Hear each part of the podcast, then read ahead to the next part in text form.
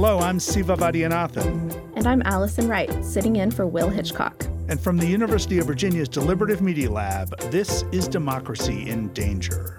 Siva, I'm really excited to be with you today, especially because we're going to talk all about the Republic of Texas, my native state. Yeah, well, you know, you're a native Texan. Uh, I spent my young adult years in Austin and actually some of my middle adult years as well. And, you know, I have to say, uh, Texas is its own place, right? It's it's one of the most important states, but in so many ways, it's different from the rest of the country.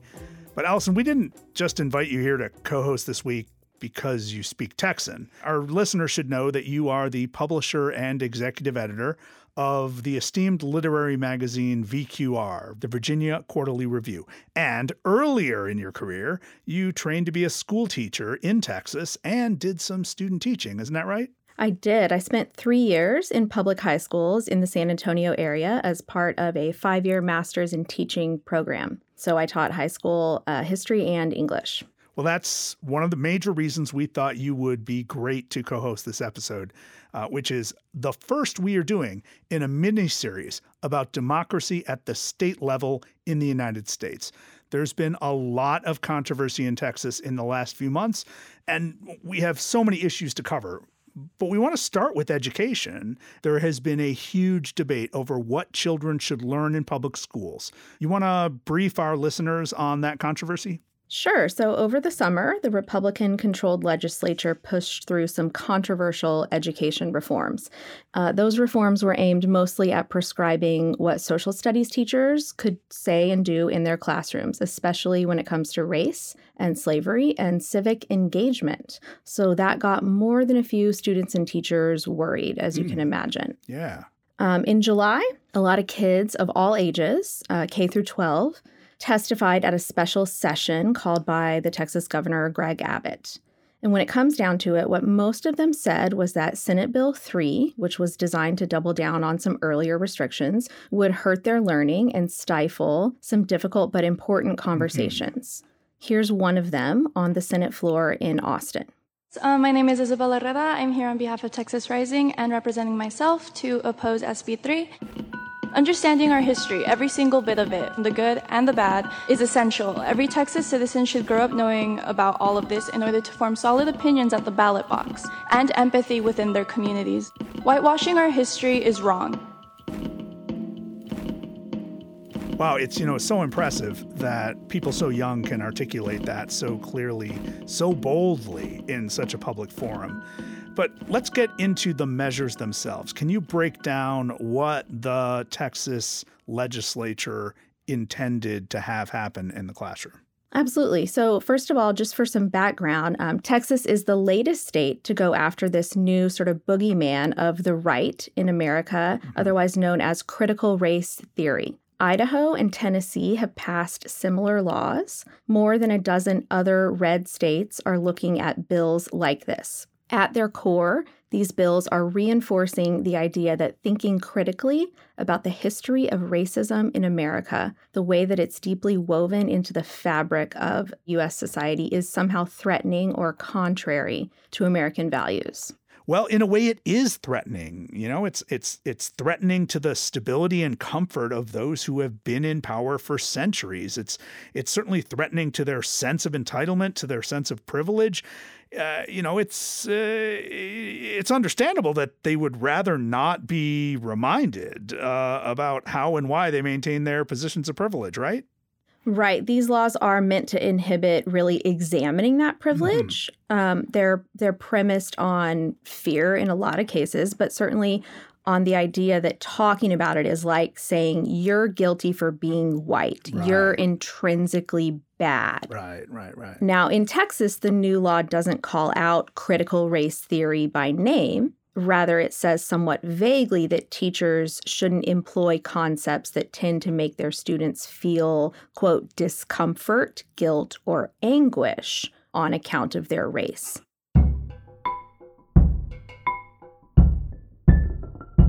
So it all sounds very neutral. Right. But I caught up with one teacher from Dallas last week to discuss how this is really playing out. And here's what she had to say about it you cannot teach history without there being discomfort in institutions that were not built to be comfortable for students of color.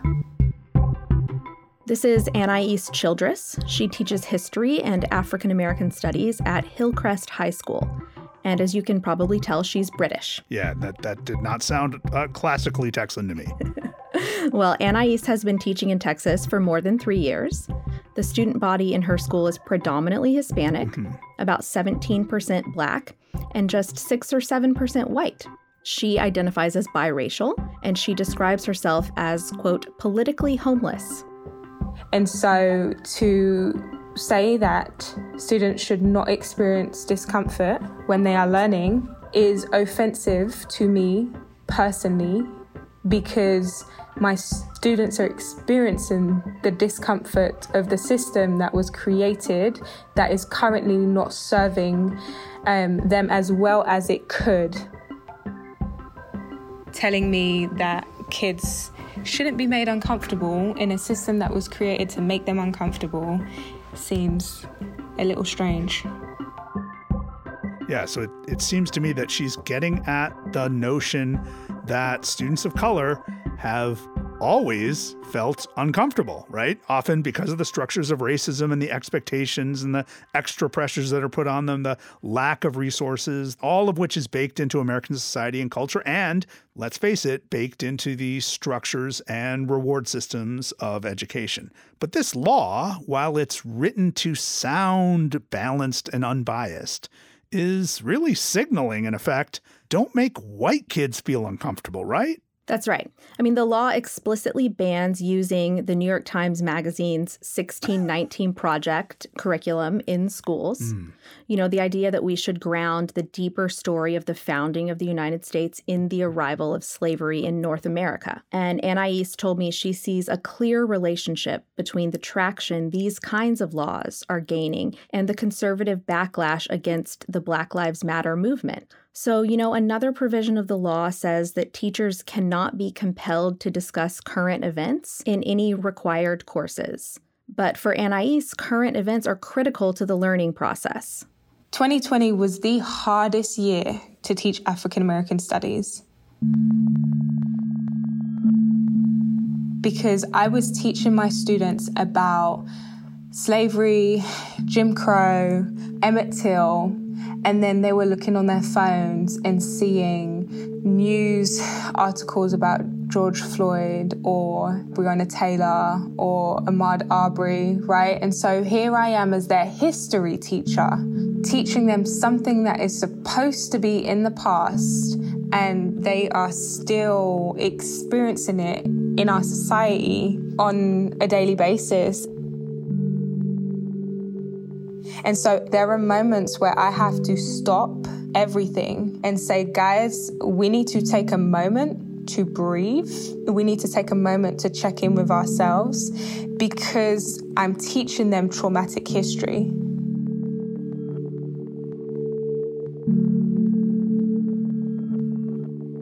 Allison, from what I've read about all this, it's not even clear what the enforcement of Senate Bill 3 will look like if, say, a parent complains, right? It, it, seems from what the experts are saying that the purpose of this bill is based on just a chilling effect, right? That teachers and people who develop curricula are just likely to avoid subjects to limit the potential of a hassle. So, how is this going to change the way that Anais and other teachers teach? This is where it gets interesting. So I asked her that, and her district is fairly progressive. Mm-hmm. School officials there have said that they remain committed to making the unpleasant realities of American history and positive reinforcement of engagement and activism a part of the student experience. Uh, and as an aside here, Anais helps run a program where all year long, students do their own research around a policy debate and come up with solutions that they present in a kind of competition. It's called uh, social impact. Wow, that sounds great. It really does. Uh, I wish that, you know, we had had this type of thing at the high school where I matriculated in right. Texas or even in the program where I, you know, learned pedagogy. Um, but last year, they focused on voter suppression mm-hmm. in Texas, just to give you an example. And her district is going to keep doing that, even though Senate Bill 3 says that you cannot make students engage in political campaigns or lobbying. Right. So they are going to find a way around that. And you can make such programs electives, and it will probably be fine. But what ends up happening is that every locality across the state, and you and I both know Texas is a big, diverse mm-hmm. state, every locality will apply its own understanding of the rules in its own way, which Anais says is itself a problem. You know, we are perpetuating the issue that exists in our democracy, and that is depending on where you live, you will get an opportunity or lack thereof.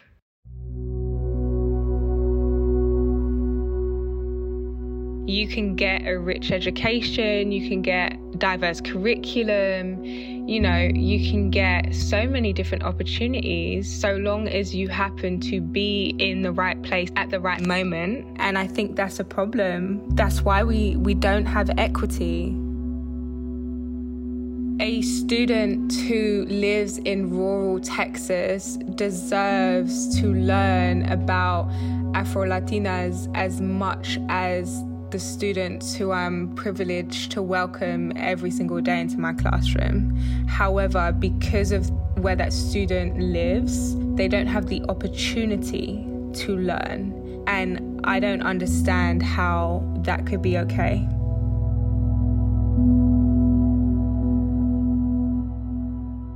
Wow. Well, Allison, thank you so much for bringing Anais's story uh, and, and really grounding this debate in the experience of one particular teacher. Thank you for the opportunity. Uh, you know, and if I could just offer a postscript. Yeah, yeah, please. Before we move on. The day I spoke with Anais happened to be the same day that there was a shooting at a high school just outside of Dallas. Um, police say that an 18 year old opened fire after a fight and injured four people, mm. three of whom were hospitalized. So, talking to her just sort of rekindled my appreciation for everything teachers do in this country while they put their lives on the line, uh, whether it's the pandemic or the possibility of physical violence. And Anais, you know, she just cares so much about her students. I mean, the day that I spoke with her, she left our interview in order to get a meal for mm. one of her students who's currently unhoused. She spends her entire day, every day, thinking about how she can make her students' lives better. And that includes trying to see the upside of things whenever she can. So, one provision of these reforms, mm-hmm. you might say almost by accident, could protect students of color in some settings, she said. And that's part of the law that says educators cannot impose their own political views in their classrooms. Yeah, that's really interesting. So, beyond that, I just wanted to share maybe one last thing she said as we were hanging right. up. And just a note for our listeners this may sound a little different because her recorder was turned off at that point. So, you will hear our backup audio. I am very tired emotionally, physically, spiritually, mentally, and so is everyone else. It's a weird time, right? We're dealing with a lot at one time. And so it's funny because um, this bill is not on anyone's radar. To be 100% candid, like I think a lot of teachers are ignoring it because the legislator is passing down more bills that are impacting our day to day life as teachers.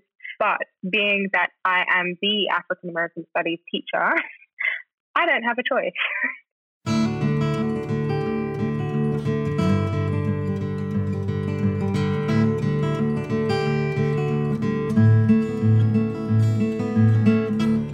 listening to Democracy in Danger. We'll be right back.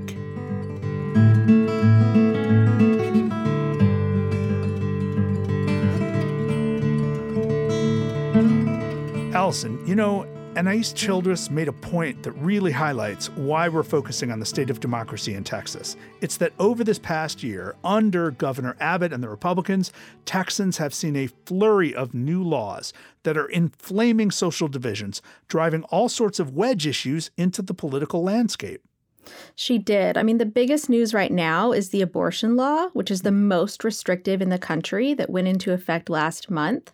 And on the same day as those education reforms. But there have also been efforts to restrict voting rights and target transgender athletes in schools, and of course, loosen gun laws. Always. Plus, there was an executive order that makes it harder to help migrants at the border with basic humanitarian assistance. Yeah. So, I mean, in some ways, it's Texas like it's always been, but in other ways, it seems bolder, louder, meaner than it's ever been. It really does. And to help us dig deeper on all of that, we've got two colleagues on the line with us from Texas. And full disclosure, Yep. these are both friends of ours from grad school who are historians and encyclopedias on Texas politics. Yeah, absolutely. We have Dwonna Goldstone with us from Texas State University in San Marcos. Dwonna teaches courses on race and gender, on the Black Power movement, and on film. And we also have Bryan Edward Stone from Del Mar College in Corpus Christi, Texas, where he was recently named Teacher of the Year. Dwonna, Bryan, it's so good to talk to you again after all these years. Welcome to Democracy in Danger. Thank you for inviting me. Thank you. It's good to be here. So, Dwonna, let's start with you. You've written a book, the book, about the long, painful process of integrating the University of Texas at Austin, which is, as we know, the premier research university in the state. What should Texans and Americans understand about that process that we might not understand? I mean, what do we miss when we celebrate what appeared in the 1950s to be a leap toward social justice? That's a really good question. I think one of the first things I would say is that integration never really happened at the University of Texas at Austin, and it still has not really happened at the University of Texas at Austin.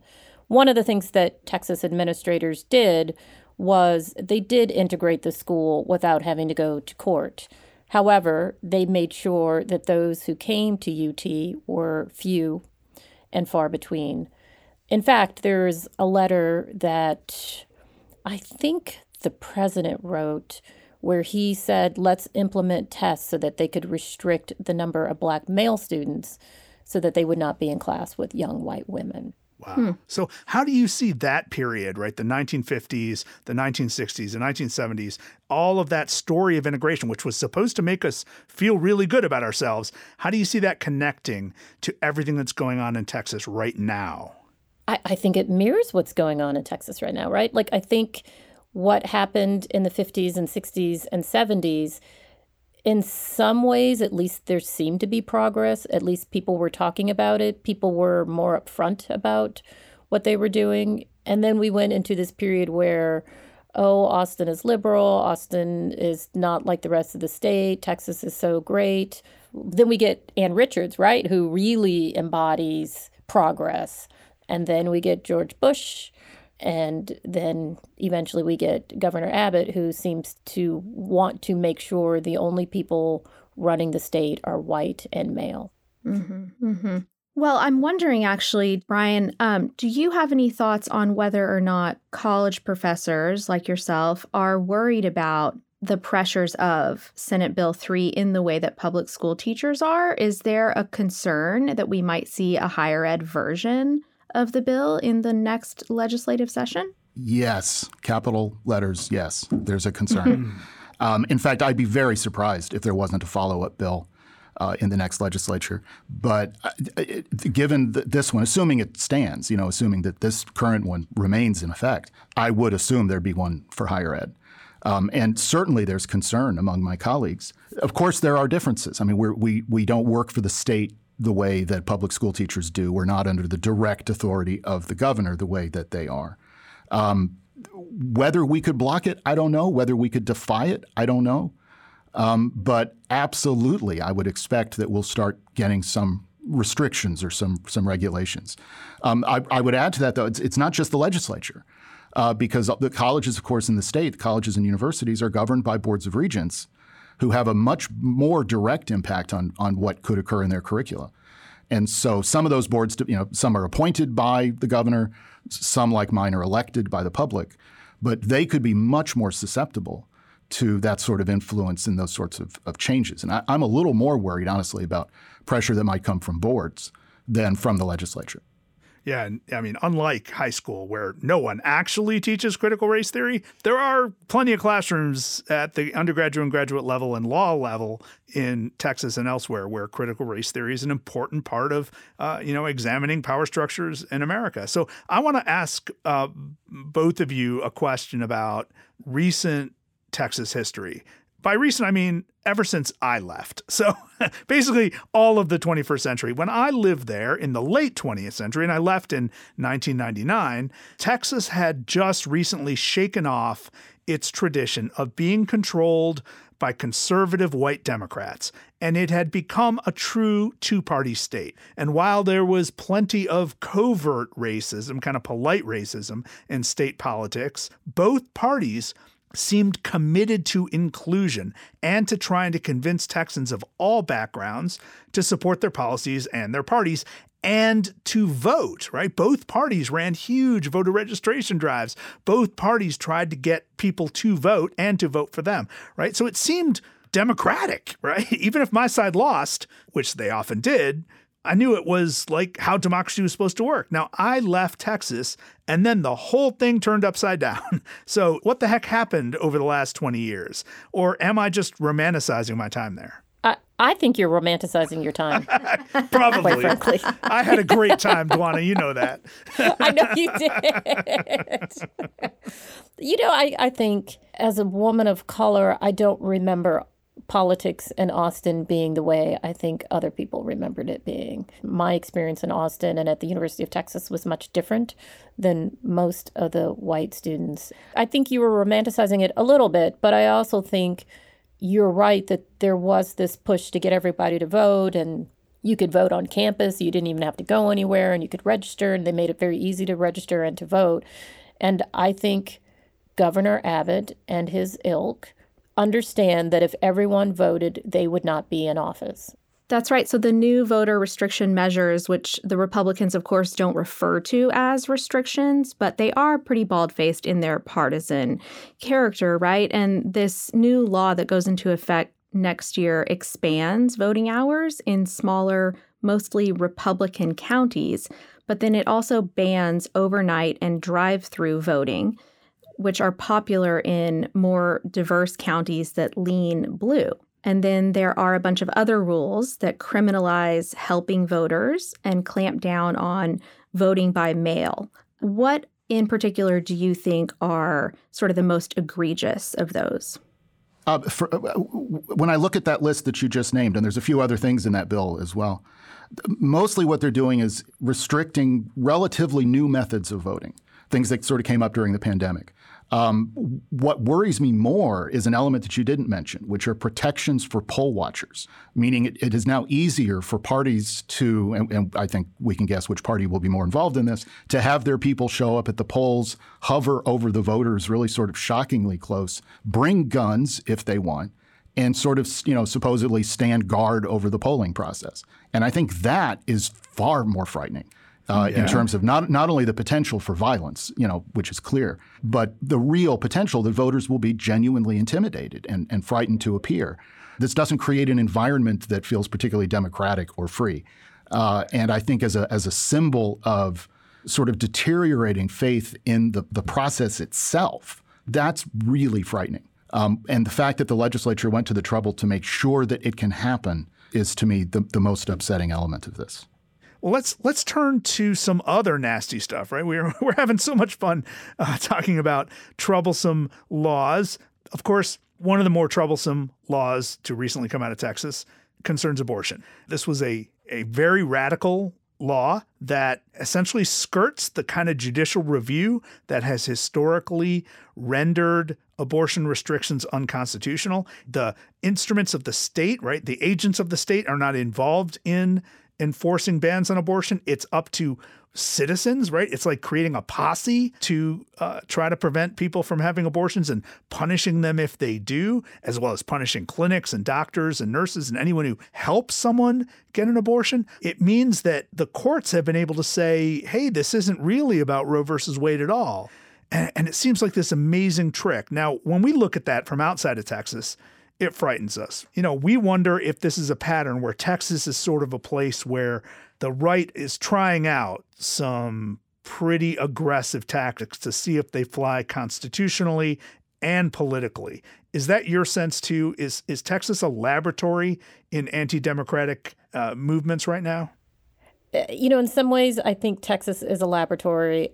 I also think all of it is about making sure white men like Abbott and people like Abbott stay in power. So if you can make these people have these children that they do not want, then you create a structure whereby people are poor, the churches continue to be tithe. It's all, I'm convinced it's all part of this system in order to keep people poor, impoverished, and dependent on the state. It is not obviously about making sure fetuses are brought to term, because as I said to one of my students, if life really did begin at conception, then so should child support.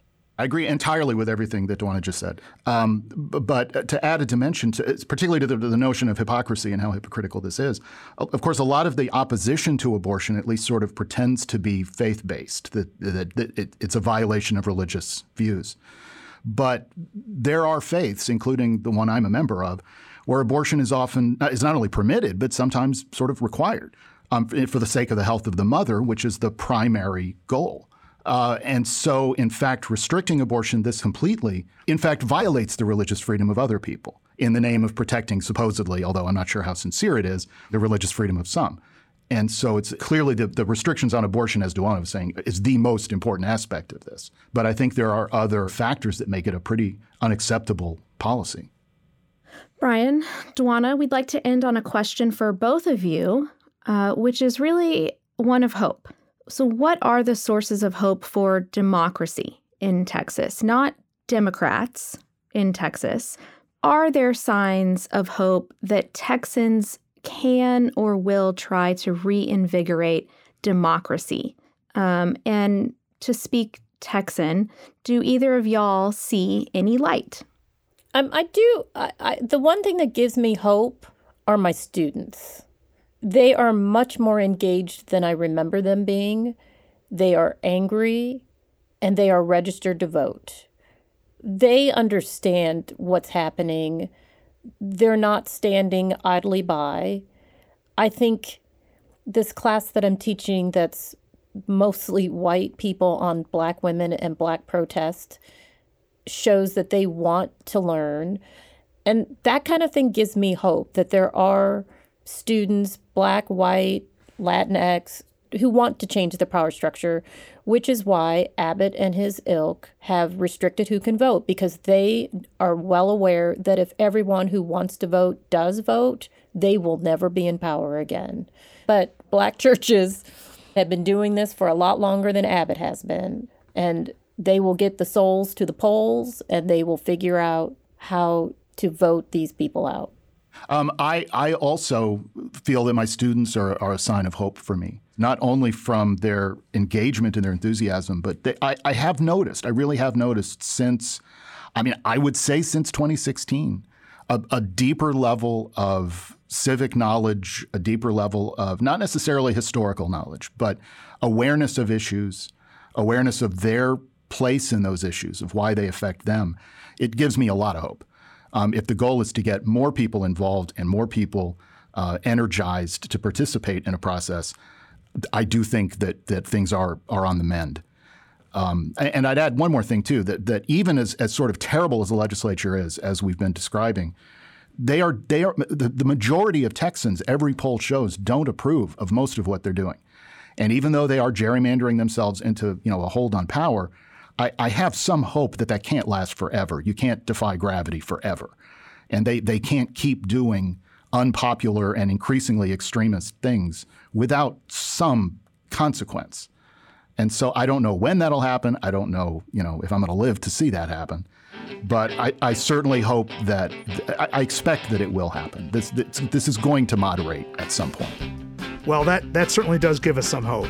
Dwonna Goldstone, Bryan Stone, thank you so much for joining us on Democracy in Danger. Thank you. Thank you. Just across that Louisiana Dwonna Naomi Goldstone is an associate professor of history and African American studies at Texas State University in San Marcos. She's the author of Integrating the 40 Acres The 50 Year Struggle for Racial Equality at the University of Texas. Bryan Edward Stone is a historian at Del Mar College in Corpus Christi, Texas. He's the author of The Chosen Folks Jews on the Frontiers of Texas. Democracy in Danger is part of the Democracy Group podcast network. Visit democracygroup.org to find all our sister shows. Here's a quick message from our friends.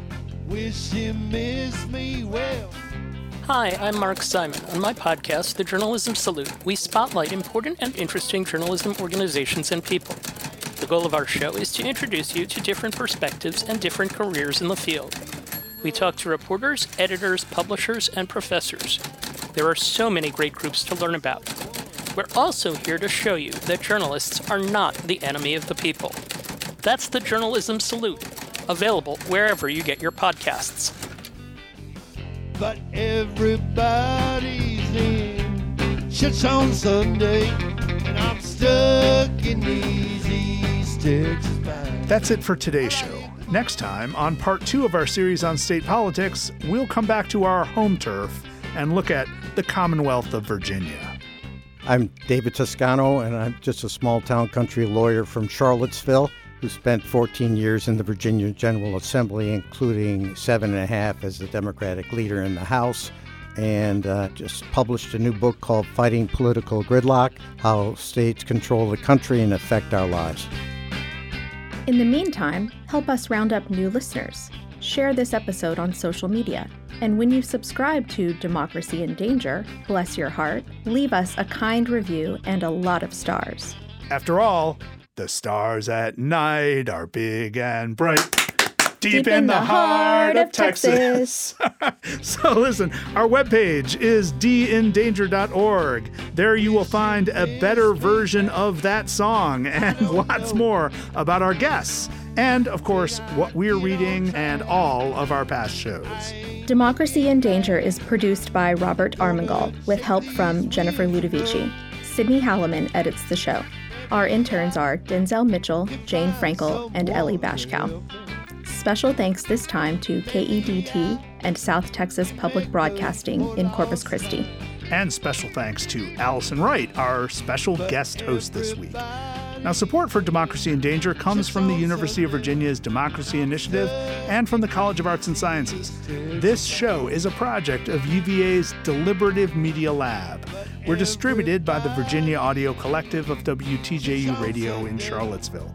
I'm Siva Vaidhyanathan. And I'm Allison Wright. Thanks for letting me be part of this episode, y'all. Yes,